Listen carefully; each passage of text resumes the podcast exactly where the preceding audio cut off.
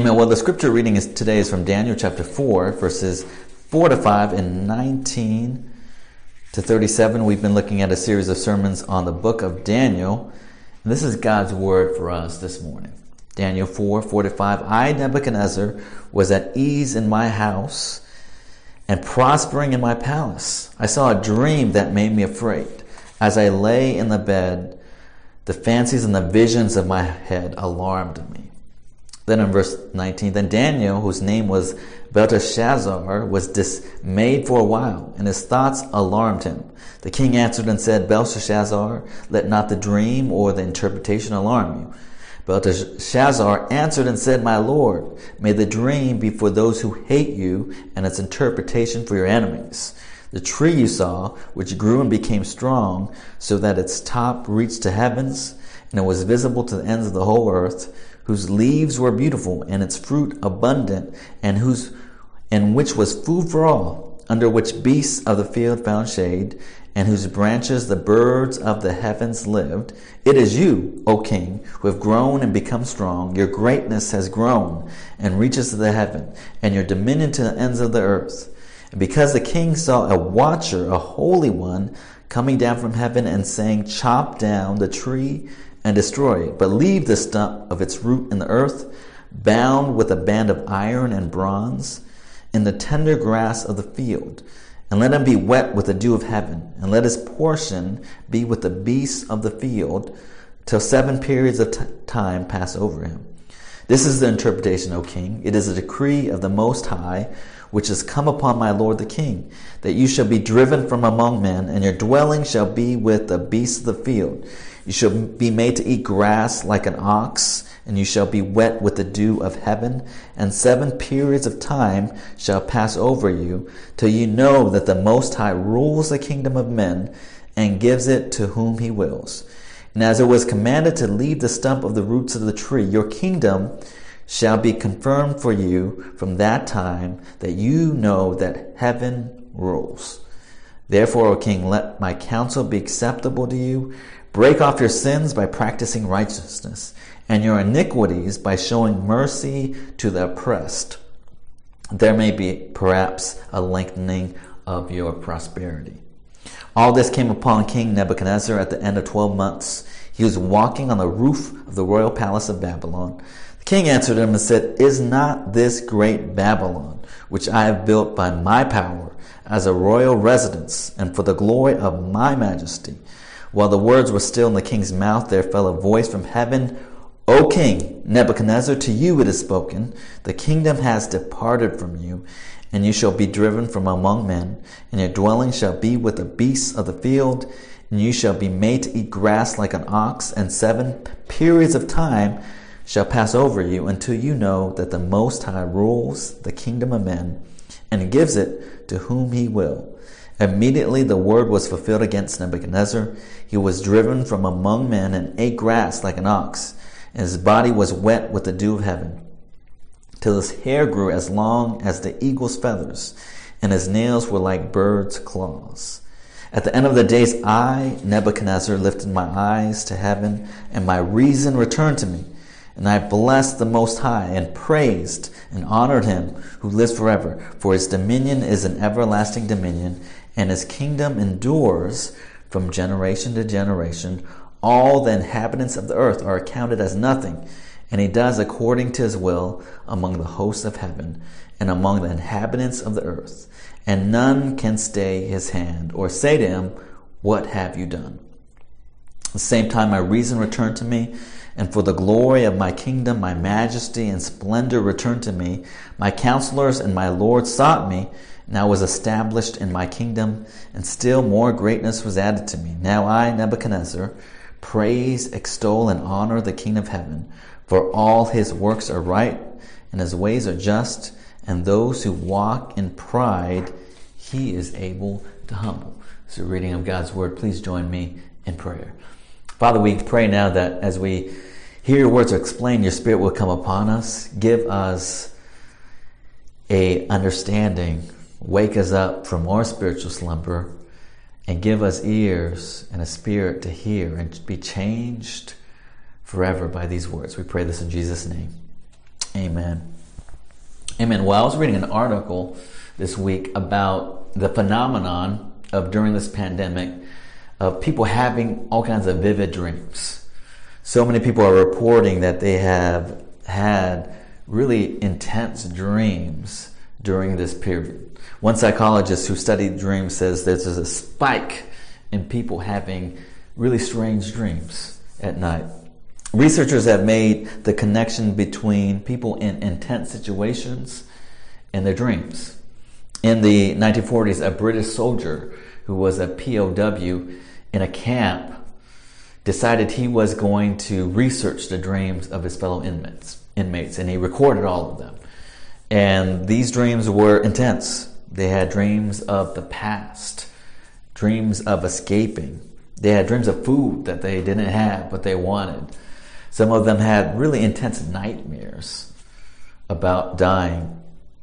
Today we're going to look at the dreams of Nebuchadnezzar. He was in an intense period. He was really anxious about his life. And through this, though Nebuchadnezzar was the emperor of a vast empire, he had a lot of anxiety. Uh, today we're going to look at how God works in Nebuchadnezzar's life. He takes him from this place of anxiety to a place of peace. God changes Nebuchadnezzar's life by changing his heart. You know, in the Bible, the heart is the center of a person's life. It's the operating system, if you will, of who we are.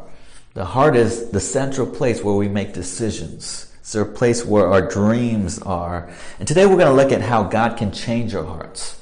He can take a hard hearted person like Nebuchadnezzar and change it. Today we're going to look at the idea of the heart, and we're going to look at three things about the, the heart. First, signs of a hard heart. Secondly, the healing of the heart. And third, how our heart can be transformed. Those three things. And the first thing we're going to look at is signs of a hard heart. We've been studying this book of Daniel for the last month, and last week we were we talked about this idea that the book of Daniel is more than about one man, one man of faith. Last week we looked at Daniel's friends, who were a central part of this story. And in the first few weeks we looked at King Nebuchadnezzar. And today we're gonna we're gonna take one final look at King Nebuchadnezzar. This is the last time he's gonna appear in this book. He was a ruler of a vast empire. Under King Nebuchadnezzar, Babylon became one of the great uh, empires in human history. Its uh, region spanned from modern day Egypt to Iran, from Syria to Saudi Arabia. It was a vast empire that began to expand through King Nebuchadnezzar. But we learn that throughout this story, even though King Nebuchadnezzar had all kinds of power, wealth, intelligence, success. Even though he had all that, he was a deeply troubled individual. The problem with the king was that it's not that he lacked any intelligence or money or influence, but his problem was his heart. That was the central problem in his life. The heart is the central organ in, in our bodies. It pumps blood from our head to our toes. The heart is also a spiritual organ. It controls our dreams and our desires. The heart is the place where we make decisions about our life. It's the center of our life. And the problem with King Nebuchadnezzar was that his heart was hard. In the, in the book of Ezekiel, God talks about the problems with his people, and he says that the, the chief problem is they have a heart of stone. They have a heart that's unfeeling, that is not, uh, doesn't understand and feel and experience who God is. And King Nebuchadnezzar's problem was that he had this heart of stone. How do we see that? How do we see that? And how do we identify that in us?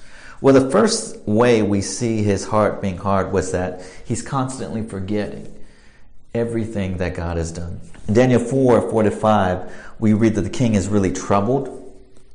He has a dream that alarms him. It's a dream about a massive tree that is beautiful and glorious, provides shade for everyone around it, but it topples. A messenger comes and, and cuts the tree down, topples it. And the idea is that in, until that tree acknowledges the King of Heaven, it's not able to rise again. The thing about this dream is that it's a pretty obvious dream. You know, even I, without knowing beforehand, could have interpreted this dream. It's an obvious dream, especially because King Nebuchadnezzar had a dream just like that previously. Uh, King Nebuchadnezzar had a dream about a great massive statue that topples and falls. And the point of that lesson is that it's all about the, the true King in heaven and his kingdom. And secondly, we know that Nebuchadnezzar had a second experience of God in this last chapter. He saw God saving Daniel's friends, Shadrach, Meshach, and Abednego. He knows that God is a God who delivers, who rescues. So by this time, the king should have known what that dream was all about. He should have known that that dream was about him, about his empire, and his need to remember and worship the only true God and King. But what, what happens? The, what happens again and again is that King Nebuchadnezzar keeps forgetting. He has a dream, he has trauma, he learns that God is a true king. He learns that God delivers, but every time that happens, he forgets. It's the same cycle that repeats itself. And if we're honest, doesn't that happen to us as well? How many times have you been in a stressful situation where you lost your job, where the future is uncertain, you were panicking, you're stressed, you prayed to God, and things worked out. God was faithful. The worst case scenario did not happen. And you said to yourself, well, man, God is faithful. God is so good. Uh, I just learned to trust Him. And a year later, something similar happens. A trauma happens. A job loss happens.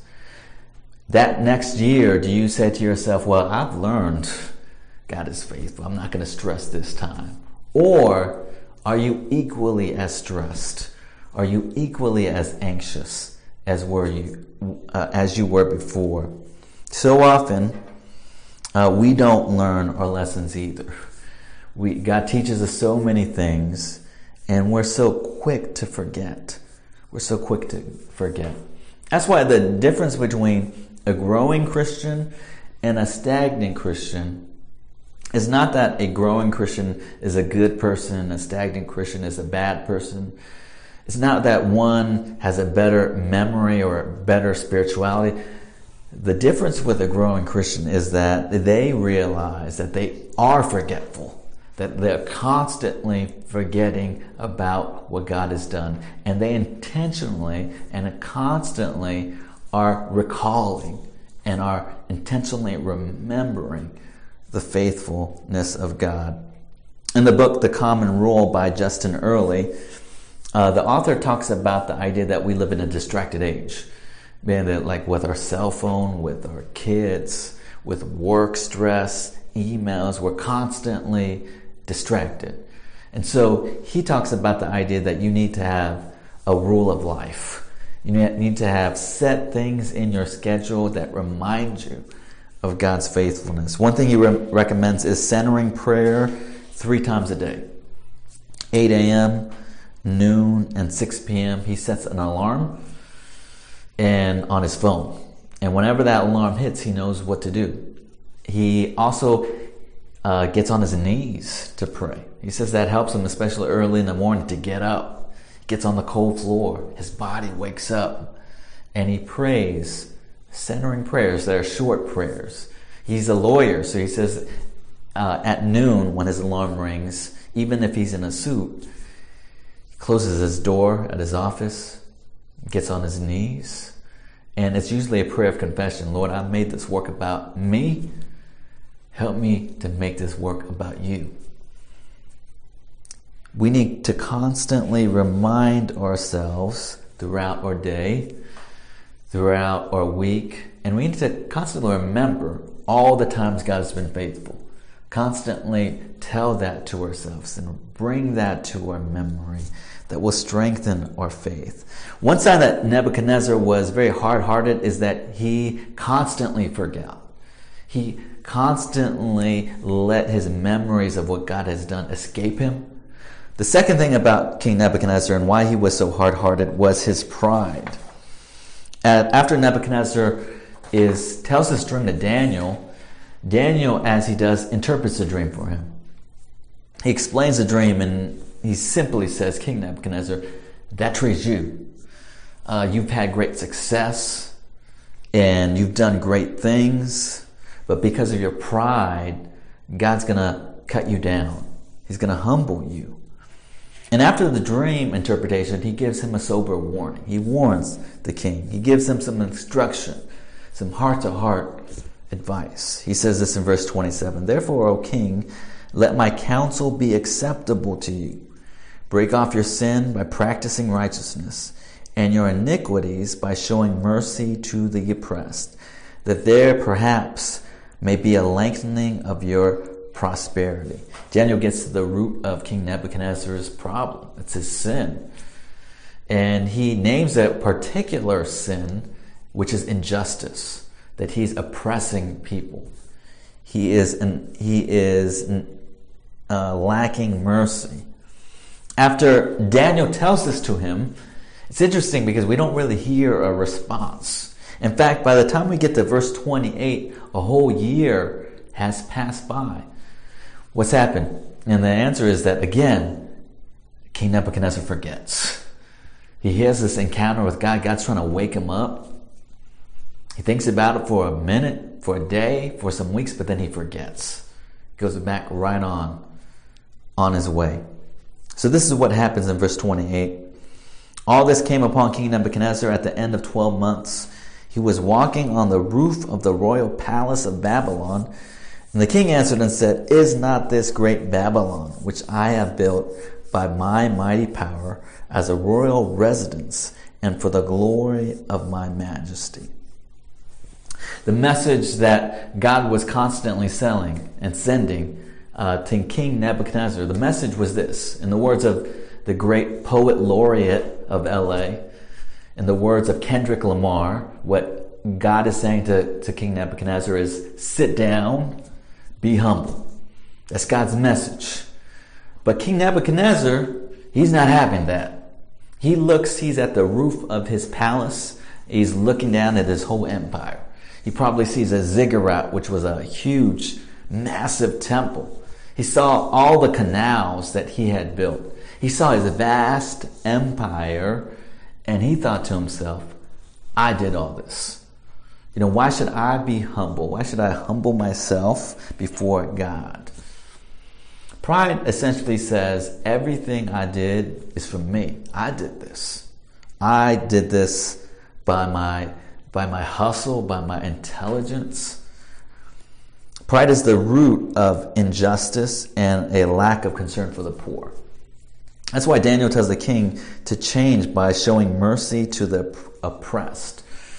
The temptation for successful people is to believe that they did it all themselves. I did it all myself. Those people aren't just, those people aren't successful because they're lazy. They haven't worked like I am able to work. I was listening to an interview with a doctor who is treating people with the coronavirus. And he says that he gets annoyed when he hears people say, you know, God healed me. And they thank God for the healing. He says, you know, God did not heal you, I did. You shouldn't be thanking God, you should be thanking me. That's an interesting idea because what Daniel says in verse 17, what he says to that, and it, was what he says to King Nebuchadnezzar, is that God gives power to those whom He wills. That the reason you're able to do that is that God allowed you. God gave you the strength to do that. He gave you that strength, and He can also take that strength away. What he, God is saying in this passage through Daniel is it's all grace. It's all grace. Everything you have is grace. You know, what would I say to that doctor who says, uh, you should thank me, not God. I did the healing. Well, I would say to him, I would thank him because in part it was his faithfulness, his skill, uh, him being in that hospital. But thanks is not just reserved for one person. I would also thank the nurses who probably spent a whole lot more time with this patient than he did. I'd also have to thank his parents for raising him, for nurturing him. I'd also have to thank his teachers for educating him. I'd also have to th- thank the city, the state for operating educational facilities, colleges, the schools that he went to. The only reason he could take complete credit for that healing is if he invented modern medicine himself and he raised himself in some forest and came out of it fully formed. The reality is that we are all given things, that we are all people uh, who've been given things that we have. There's so many people who are in, for instance, India, in the lowest class caste system, who have very few opportunities. And they may be more intelligent, they may have a better work ethic than this doctor or, or myself. A truly humble person says, Everything I have has been given to me. That all of my gifts and abilities, there's something that I didn't earn, I was given. And I was given so many tremendous opportunities in my life. You know, whenever I see someone uh, who is homeless, who is an addict, who's uh, in prison, I think to myself, you know, if I was in a similar circumstance as them, if I was in an abused home, if I didn't have opportunities, if I was surrounded by people who pressured me, that might have been my life. That would have been me. Humble people are constantly thankful. They realize that life is a gift. Everything I have is a gift. I'm going to constantly be thanking people, and I'm going to constantly thank my God. Sign of a hard heart is that you're constantly uh, looking down on people. You're ungrateful for all that you have had. But the final sign of a hard heart is that you're also anxious. You know, if it's all on you and what you do, you're always going to be anxious because you realize, what if I don't keep up? What if I don't continue to perform and work? A sign of a, the final sign of a hard heart is anxiety. Nebuchadnezzar is constantly forgetting God. Nebuchadnezzar is filled with himself, and because of that, he's anxious. He's nervous. He knows deep inside it's not enough. So here's the second thing How does God heal a hard heart? How does God heal? Nebuchadnezzar might look like a lost cause. His heart is very hard. So, what does God do? And this is the second point the healing of God's heart. How does God work uh, when we are so far away from Him? So many of us have wandered from God. We can't remember the last time that we felt close to the presence of God. So, what does God do? What does God do? First thing that God does is He sends us messengers. What God did with Nebuchadnezzar is that He sent him messengers to tell him the Word of God. You know, that's what Daniel was. Daniel was a messenger of God, a prophet to speak for God. Uh, do you realize that uh, today God works in the same way? God also gives us messengers.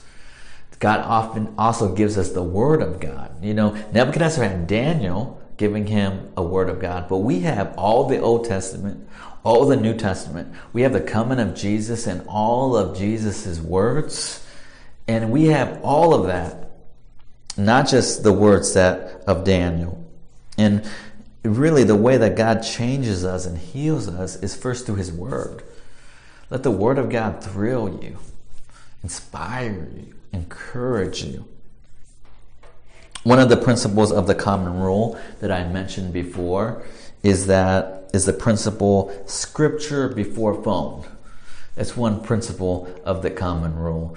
And the idea of scripture before phone is sometimes we wake up to our phone, Our phone is the first thing that we're, we're looking at. We're checking our email. We're checking our social media. And it sets the tone for our day. We're hearing a word outside first. But what if one of the principles is that we hear from God before we hear from anyone else? That we allow Scripture first to speak to us before a phone. One of the things I challenge you this week is to do this. I challenge you this week, this whole week, to put Scripture before your phone. So before you pick up your phone, pick up Scripture. I want to challenge you to do that. In the chat box, if you accept that challenge, would you write, I accept this challenge? I want to put Scripture before phone this week. And I want to hear from God first. That's the first way that God works. But secondly, we need the Word to come alive to us. We need the Word of God to come alive to us. That's why God, secondly, gives King Nebuchadnezzar living examples of the Word of God. God didn't just give them a messenger, He gave him a message that was embodied. That's what Daniel and all his friends were for. Nebuchadnezzar saw through Daniel faith in action. He saw Daniel's friends survive a fire. He saw miraculous things. These men, Daniel and his friends, were living witnesses. And that's what God also sends us. Uh, God has also surrounded you with living witnesses. God has given you people. You might have grown up in a Christian home or a church. All throughout my life, I recognize that I've had, God has blessed me with so many good witnesses, examples, youth group teachers, pastors, mentors, people who have poured their themselves into my life. And I thank God for that. God always gives you people that model what it looks like to walk with Him. And I encourage you this week, especially if you feel a little lost, to reach out to people. Reach out to remember models. Might have been a grandparent. Remember the models of faith, how they lived their life, the fruit of righteousness, the blessings they were to the people around them. And that's secondly what God does. He gives us a word, He gives us a living, embodied word. But here's the final thing when all else fails, when those two things fail, the last thing God does to work in our hearts is He sends trouble. He sends trouble. You see, God tried everything to wake the king up. He was not paying attention. So, a last thing that God does is He takes the kingdom from King Nebuchadnezzar. He's driven from the palace, he goes mad. He lives with the animals for a period of time. And you might think that sounds harsh, sounds brutal, but think about everything that God did to wake the king up. He sent him Daniel to give him a message from God that he knew that God had delivered to him. He sent him these amazing witnesses of faith, of faithfulness. And constantly, time and again, King Nebuchadnezzar doesn't get the message. Constantly forget forgets. So the final thing, and it's important that King Nebuchadnezzar gets it because he's oppressing people. You know, all throughout the Bible, God hears the cries of the oppressed. He, he, he seeks to remedy injustice. So it's important that King Nebuchadnezzar wakes up. So what does God do? He's tried all these messengers, these messages. The last thing that God is going to do is, is he's going to shout. He's going to shout. C.S. Lewis in his book, The Problem of Pain, says, We can ignore even pleasure, but pain insists upon being attended to. God whispers to us in our pleasures, speaks in our conscience, but shouts in our pains. It is his megaphone to rouse a deaf world. Final thing that God does is he shouts. And he's going to use pain to wake the king up. He's going to, he's going to send discipline into his life. You I was listening to a pastor, prominent pastor, talking about how he got called into ministry.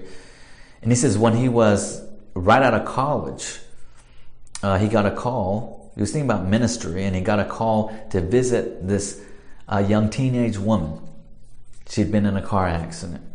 You know, and before this car accident, she was beautiful. She was popular. She was going places. She, she today she would be probably have been an Instagram influencer. That was her life, is what she wanted to do. But she got into this massive car accident, and she lost it all. A lot of her skin was burned in that accident. She was unable to walk. And she got so depressed, she, she, she t- tried to kill herself while recovering in the hospital. Her mom was so distraught, asked anyone and everyone to visit her. So, so this young minister came, talked to her. She wasn't really opening up. He shared the gospel, the good news of what Jesus has done. She didn't say anything, so he left. She didn't, he, he thought that nothing had happened. A few weeks later, he gets a call back. Well, she wants to see you again. And he visits her. And she tells him, you know what? Everything changed. I'm so grateful for what God has done. She says that if I if I had not gotten into this accident, I would never have received the gospel. I would I would been totally blind to God, not wanting to do to hear his good news for my life. And she said something stunning to him. She said, I'm glad this happened to me. Because in this in this place I am, I have so much more.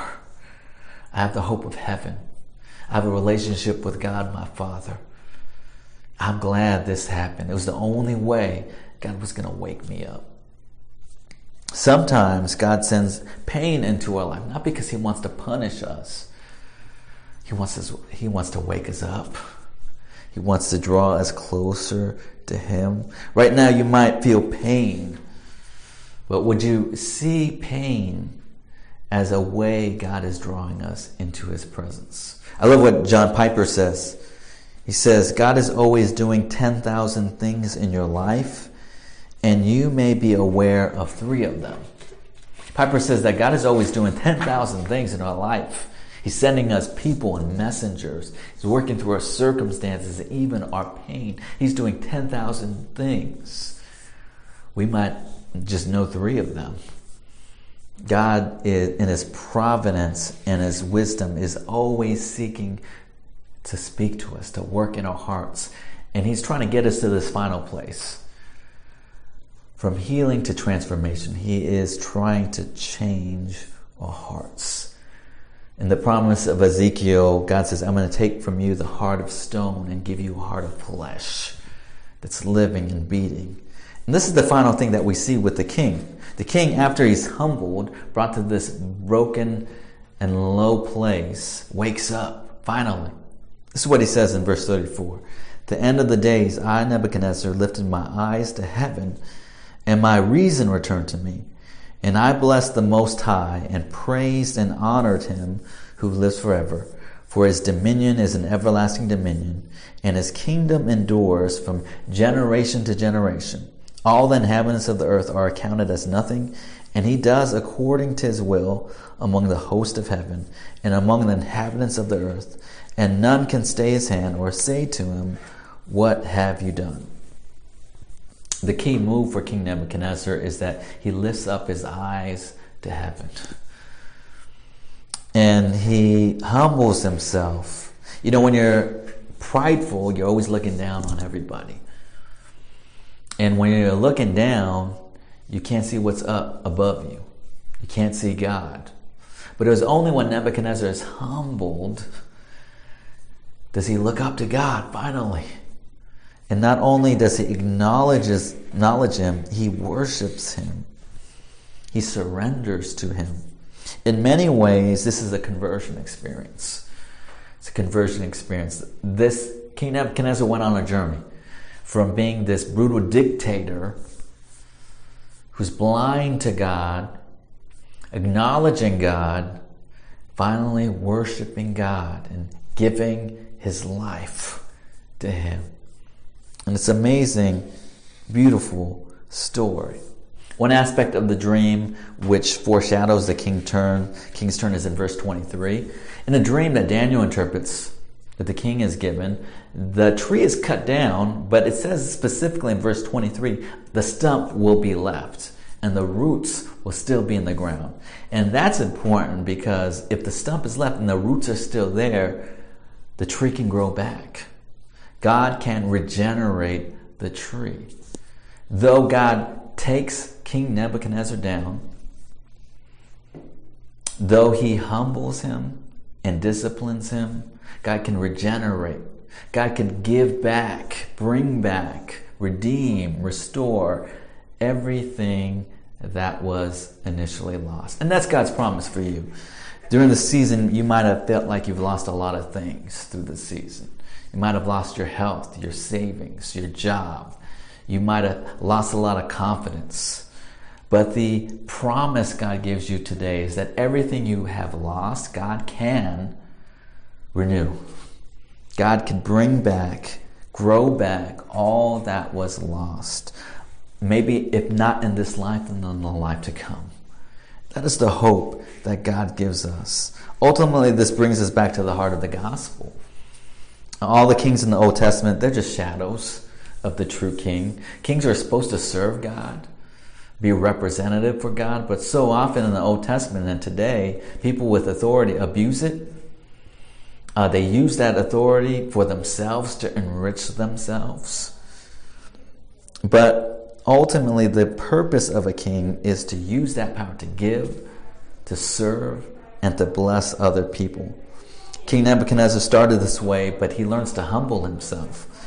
These kings ultimately point to a true and ultimate king. Jesus ultimately embodies that, that spirit of the true king. In Philippians 3, it says that Jesus humbled himself, stripped himself of all the glory, became a slave, and served his people, his church. Ultimately, Jesus gives his life, surrenders his life to set us free, to substitute, be our substitute. And Jesus is uh, declared King of Kings, Lord of Lords. He is our true and final King. Last week I mentioned I was uh, I've been infatuated with this documentary called The Last Dance and it's a, it's a documentary about Michael Jordan and his Bulls. And there's a segment in which people were critical of Jordan because he bullied his teammates, he harassed them, he intimidated them. He said he was trying to get the best out of them.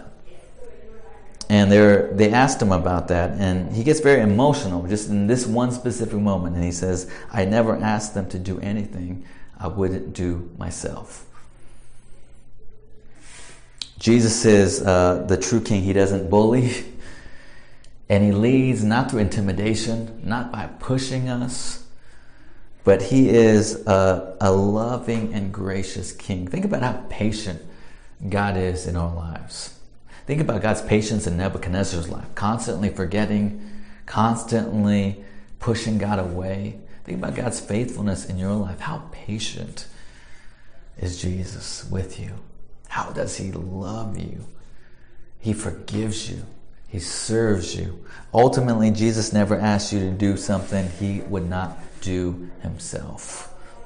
He serves us in the ultimate way. And He shows us the true way to live. And that, that principle is the way up, is the way down. I want to close with this Puritan poem called The Valley of Vision. And it says this you brought me to the valley of visions where I live in the depths, but see you in the heights. Hemmed in by mountains of sin, I behold your glory. Let me learn by paradox that the way down is the way up, that to be low is to be high, that the broken heart is the healed heart, the contrite spirit is the rejoicing spirit, that the repenting soul is the victorious soul, that to have nothing is to possess all that to bear the cross is to wear the crown, that to give is to receive, that the valley is the place of vision. In this Puritan poem, Uh, the valley is the place of vision. You know, when you're high up, everything is small. Everything is small, including God. Only when you're down low in the valley does everything seem great. And you can look up to God in the valley of your life and see His beauty and His power in ways that you've never seen it before. When you're down in the valley, you are with other people. You begin to empathize with those who are suffering and weak, and you realize that they're just like you. The valley is the place of vision, it's a place that Jesus leads us to. And He's present in there. It's a place where God heals us and draws us to Himself. Place your hope in this King who in the valley will resurrect you to a true life. Please join me in prayer. Father, we give you thanks for your faithfulness, for your grace. Continue to pour water on our hearts so that they would be soft and humble. Make us broken, healed, humble people that follow you in death to resurrection. We pray this in Jesus' name. Amen.